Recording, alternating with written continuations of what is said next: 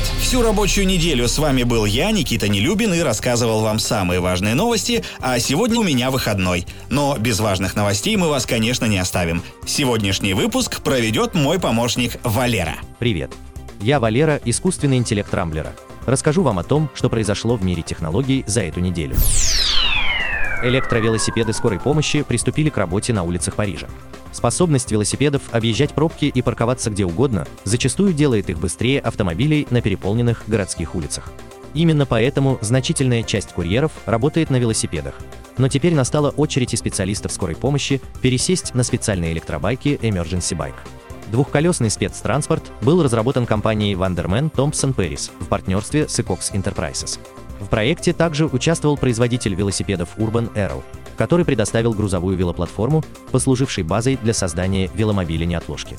Велосипед комплектуется 150-литровым контейнером для хранения медикаментов, 140-децибельным клаксоном, синим проблесковым светодиодным маячком, специальными непрокалываемыми шинами, GPS-модулем для навигации и USB-портом для подзарядки мобильных устройств.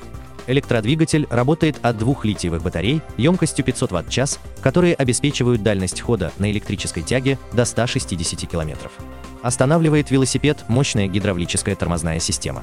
По словам разработчиков, врач, который испытывал в Париже прототип, сразу же после завершения тестов купил себе серийный emergency bike и теперь ежедневно использует его для экстренных вызовов в пределах города.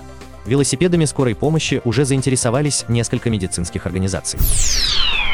Ученые из Университета Гонконга наглядно доказали, что робот – это совсем не обязательно сложное механическое устройство, выполняющее определенные действия.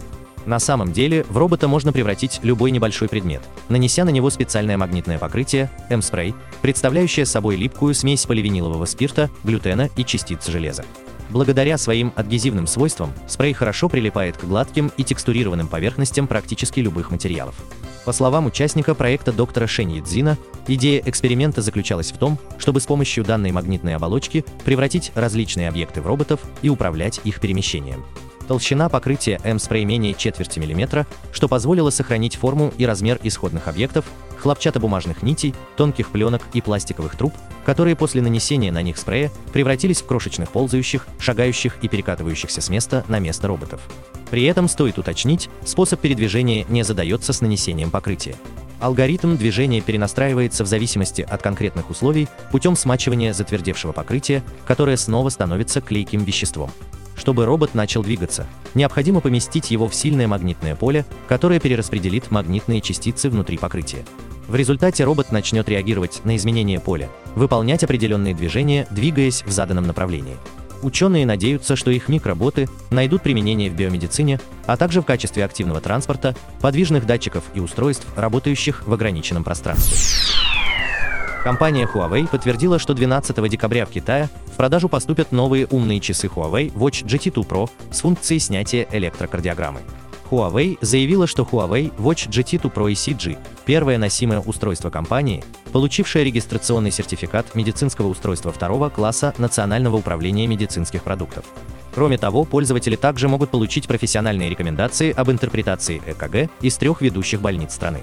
Умный гаджет также имеет более 100 спортивных режимов, поддерживает отслеживание сна, 24-часовой мониторинг сердечного ритма, а также мониторинг стресса и уровня кислорода в крови.